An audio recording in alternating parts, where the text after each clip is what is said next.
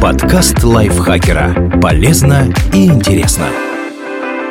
Всем привет! Вы слушаете подкаст лайфхакера. Короткие лекции о продуктивности, мотивации, отношениях, здоровье, обо всем, что делает вашу жизнь легче и проще. Меня зовут Михаил Вольных, и сегодня я расскажу вам интересные факты о Жанне Дарк, о которых вы могли не знать.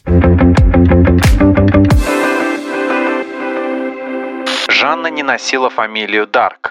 Имя Жанна Дарк знакомо всем, кто маломальски знает историю. Однако, если бы вы назвали так национальную героиню Франции в личном разговоре, она бы не поняла, к кому вы обращаетесь. Дело в том, что фамилию Дарк Жанне присвоили по крайней мере в XIX веке. Во французских именах XV века же апострофы никогда не использовались, и это приводило к многочисленным путаницам между людьми и географическими названиями. Дарк означает «изарка», но Жанна родилась и выросла в деревне Домреми. Изарка же был ее отец Жак, и его фамилия, возможно, действительно была Дарк. Ну или Дарс, Дай, Даркс, Даре, Тарк, Тарт или Дарт. В разных источниках она упоминается по крайней мере в девяти различных формах. В 15 веке летописцы не слишком сильно заморачивались с орфографией, поэтому как точно звали родителя Жанны мы не знаем. С матерью Жанны тоже не все просто. Ее могли звать как Изабель Раме, так и Изабель де Ватон. Причем у обеих фамилий были разные вариации написания. И Раме, строго говоря, не фамилия, а приставка, которую прицепляли ко всем, кто совершал паломничество в Рим. На допросе англичан Жанна вообще заявила, что не знает своей фамилии. В сохранившихся документах 15 века она подписывалась просто Жан. Это слово и крестик единственное, что она могла написать своей рукой, потому что была безграмотна. В разговоре же героиня называла себя Жан ля Пюсель, что значит девица Жанна или девственница Жанна.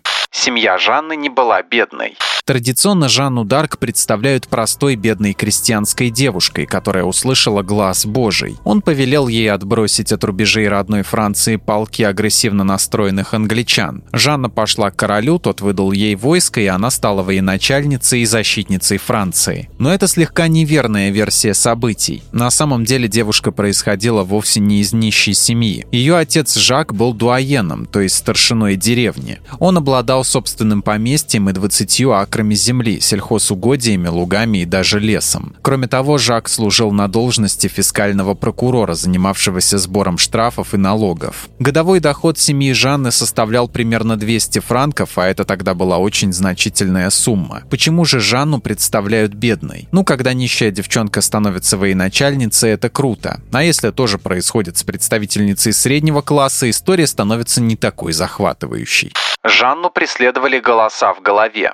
Примерно в возрасте 13 лет простая девочка Жанна из Домреми стала слышать голоса архангела Михаила, святой Екатерины Александрийской и великомученицы Маргариты Антиохийской. Они настойчиво повторяли, что именно ей суждено изгнать из Франции английских захватчиков. Напомним, на тот момент больше 80 лет тянулась Столетняя война. Когда Жанне исполнилось 16, она отправилась к местному капитану Роберу де Бодрикуру с просьбой дать ей отряд рыцарей, чтобы бить англичан. В первый раз тот слегка усомнился в целесообразности таких мер и отправил Жанну в Освояси. Но через год она вернулась, и капитан, впечатленный ее настойчивостью, помог ей добраться до самого наследника французского престола. Карл VII решил, что непорочная девушка, слышащая святых, станет отличным символом для французского воинства. Он приказал выдать ей доспехи, коня и знамя. И понеслось. Когда кто-то в наши дни говорит, что слышит голоса, к нему начинают относиться с подозрением, но в средневековье это считалось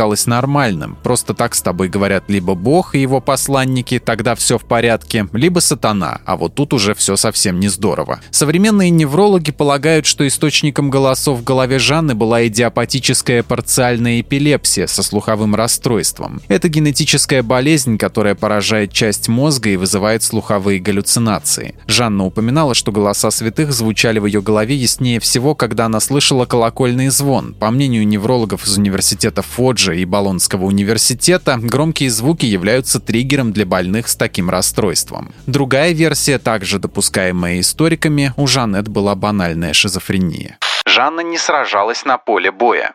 Жанну нередко изображают скачущей впереди французского воинства и лично ведущий солдат в атаку. Некоторые даже представляют ее военачальницей, которая лично разрабатывала планы противодействия англичанам. Но это не так. Жанна не принимала участия в боевых действиях, ограничиваясь ролью символа, сплачивающего французских солдат и напоминающего им, что с ними Бог. Она сама признавалась в этом на допросе у англичан. Некоторые рыцари, которые якобы знали Жанну лично, утверждали, что эта девушка была лучше самого опытного полководца в предводительстве и построении армии в ведении войны. А еще в обращении с пикой и размещении артиллерии действовала она с благоразумием и проницательностью. Но историки полагают, что эти благородные французские шевалье просто слегка преувеличивали, чтобы заставить своих подданных поверить в непобедимость и крутость Орлеанской девы. Ведь боевой дух явно будет выше, когда тебе отдают приказы не какие-то зажравшиеся дворяне, а святая, устами которой говорит сам Господь. Жанна избивала женщин легкого поведения. Хотя Жанна не принимала участия в боевых действиях, она все-таки применяла оружие. У нее было два меча, прямо как у ведьмака Геральта. Правда, в отличие от последнего, она не умела ими пользоваться. Но они ей нравились, потому что отлично подходили для нанесения сильных ударов и уколов. Первый свой меч Жанна получила в часовне святой Екатерины Фьербуа. По легенде, он принадлежал герою битвы при Пуатье Карлу Мартеллу. Меч, правда, был старый и ржавый, но для Жанны Жанны его почистили. Эта реликвия не особо проявила себя в бою, но зато помогала поддерживать моральные качества и душевную чистоту присягнувших Жанне рыцарей. Например, когда Орлеанская дева обнаружила, что ее воины привели в лагерь двух проституток, то избила незадачливых секс-работниц мечом плашмя так сильно, что клинок сломался. Это вызвало недовольство лично короля Карла VII, который заметил, что негоже так обращаться со священными реликвиями. Кроме того, Величество выразило удивление, зачем бить женщин женщин легкого поведения мечом, когда для этих целей следует использовать палку. После поломки орудия святой Екатерины Фьербуа Жанне дали меч некоего Франке Дараса, бургунца, взятого в плен в сражении при Ланьи. Видимо, французы решили, что лучше уж пусть Орлеанская дева носит оружие, которое не жалко будет сломать. Вообще, конфликты Жанны с ее воинством не ограничивались избиением проституток. Упоминалось, что она обладала довольно вспыльчивым характером и орала на рыцарей, которые сквернословили играли в азартные игры, пропускали мессу и недостаточно соответствовали высоким стандартам святых защитников Франции. Кроме того, она щедро раздавала пощечины прибившимся к армии шотландским солдатам, которые воровали продовольствие из обоза, и отчитывала командира французского воинства за недостаточное рвение во время сражений. Жанну сожгли за ношение мужской одежды и попытку самоубийства. Жанна командовала французскими войсками не особо долго, чуть больше года. Во время освобождения города Кампьена, сожденного бургундцами, ее взяли в плен и за 10 тысяч золотых ливров продали англичанам. Те стали решать, как от нее избавиться. Вроде и казнить нельзя военнопленное, но и оставлять в живых как-то неудобно. Символ французского сопротивления все-таки. В итоге решили передать ее инквизиции под суд Пьера Кашона, епископа Баве. Тот рассусоливать не стал и быстро состряпал обвинение. Считается, что Жанну сожгли за колдовство, но на самом деле претензии английского правосудия к Орлеанской деве были немного другими. Вначале было выдвинуто 70 обвинений, в том числе в использовании черной магии. Но после нескольких месяцев следствия список сократился до 12. От намерения уличить Жанет в колдовстве отказались, зато обвинили в ересе. Дело в том, что святые в ее голове говорили по-французски, чего быть никак не могло. Всем разумным людям было известно, что они изъясняются исключительно на части чистейшем английском с оксфордским акцентом. По крайней мере, так считал кардинал Винчестерский, а он ерунды не скажет. А значит, Жанна еретичка. Кроме того, она нарушала божественный закон, нося мужскую одежду и остригая коротко волосы. Делала она это, по мнению историков, по двум причинам. Во-первых, для удобства в путешествиях верхом, а во-вторых, чтобы не соблазнять своим видом изголодавшихся в долгих походах по женскому вниманию французских воинов. Вдобавок, Жанна нарушила завет о почитании родителей, покинув отчий дом без согласования с ними, а это тоже тяжелое преступление. И, наконец, дева пыталась сбежать, выскочив из окна башни Баревуар, в которой ее судили. Этот безрассудный поступок признали попыткой самоубийства, страшного греха греха отчаяния, противного Господу. Естественно, не со всеми пунктами обвинения Жанна бы согласилась, поэтому их не озвучивали. Ей зачитали бумагу, в которой обещали. Если она раскается и извинится перед Святой Церковью, ее простят и помилуют. Затем Жанне дали подписать этот документ, в последний момент подменив его признанием во всех пунктах обвинения, и неграмотная дева влепила туда крестик. Из-за всех перечисленных провинностей, а также из-за легковерия, суеверия, идолопоклонства, нежелания положиться на авторитет Святой Церкви и так далее, Жанну приговорили к сожжению и немедленно исполнили судебное решение. Это произошло 30 мая 1431 года. После казни Жанны ее братья выдавали за нее самозванку. Когда во Франции стало известно о казни Жанны, сразу же пошли слухи, что это неправда. Но не могли же без пяти минут святую Орлеанскую деву сжечь как ведьму. Поэтому многие французы охотно верили, что она жива, и этим пользовались некоторые предприимчивые дамочки. Они называли себя Жанной Дарк и клянчили у каждого встречного и поперечного деньги на благую миссию – спасение Франции. Самой успешной из этих авантюристок стала некая Клод де Зармуаз. В прошлом она, кстати, даже служила в папской армии в Италии, так что девица была весьма боевая. Надо упомянуть, что Жанна Дарк не была единственным ребенком в семье средневековье все-таки. Известно, что у нее были по крайней мере три брата и сестра. И вот Клод де Зармуас отправилась к двум старшим братьям Жанны, Жанну и Пьеру, и предложила им подзаработать. Возродившаяся орлеанская дева произвела настоящий фурор. Простолюдины сходились толпами, чтобы посмотреть на спасительницу Франции и, естественно, оставляли пожертвования. Кроме того, женщину щедро одаривали такие интересные личности, как герцогиня Елизавета Люксембургская и граф Ульрих Вюртембергский. Этот праздник легкой наживы продлился с 1434 по 1440 год. Но потом новой Жанной заинтересовалась инквизиция и самозванку привязали к позорному столбу. Правда, когда Клод слезно раскаялась, ее помиловали. Известно, что позже Позже она вышла замуж за некоего состоятельного джентльмена и родила двоих детей.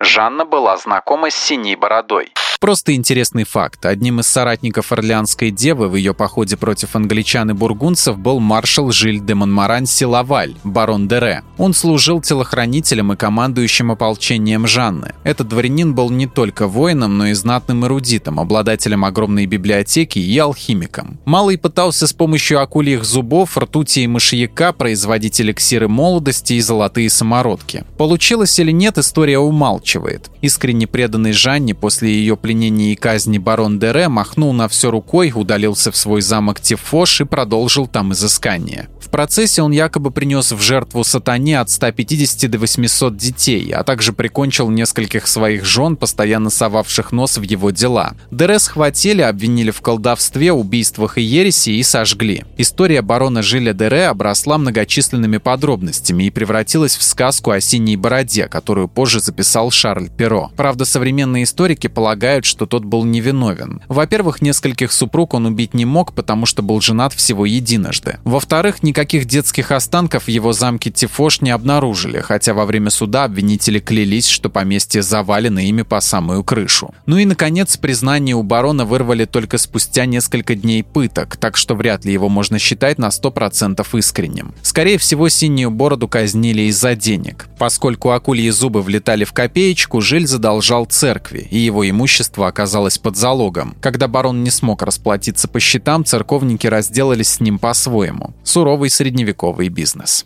Некоторое время за Жанну принимали египетскую мумию. В 1867 году на чердаке парижской аптеки обнаружили банку с надписью «Останки, найденные под костром Жанны Дарк, Девы Орлеанской». Внутри обнаружилось обугленное человеческое ребро, обгоревший кусок дерева, кусок полотна и кошачья бедренная кость. Церковь поспешила объявить находку мощами французской святой Жанны. Присутствие в прахе кошачьих костей объяснили средневековой практикой бросать это черное животное в костер к ведьме, ну просто на удачу. Но в 2006 году ученые провели радиоуглеродный анализ и испортили все веселье. Они выяснили, что обладательница мощей скончалась где-то между 7 и 3 веками до нашей эры, так что вряд ли могла быть Жанной. Кроме того, в останках обнаружились следы древесной смолы, использовавшейся для бальзамирования египетских мумий. Члены одного вьетнамского религиозного культа поклоняются Жанне как святой.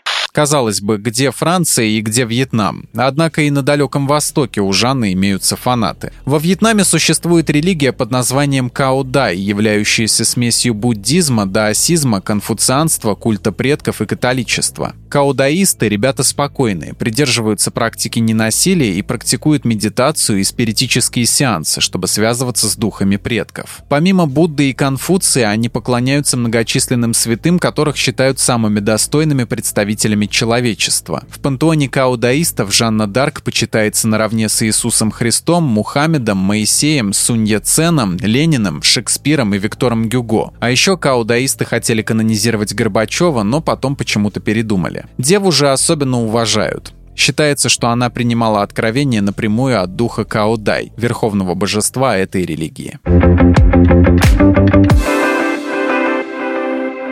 Спасибо Дмитрию Сашко за этот текст. Подписывайтесь на подкаст Лайфхакера на всех платформах, чтобы не пропустить новые эпизоды. Ставьте ему лайки и звездочки, это помогает узнать о нас новым слушателям. Свои впечатления о выпуске оставляйте в комментариях или отзывах в приложении. А еще слушайте второй сезон подкаста «Кто бы говорил». В нем мы зачитываем реальные истории слушателей о том, что их волнует, и вместе с экспертами обсуждаем, как преодолеть трудности и выйти из сложившейся ситуации. На этом я с вами прощаюсь. Пока. Подкаст лайфхакера. Полезно и интересно.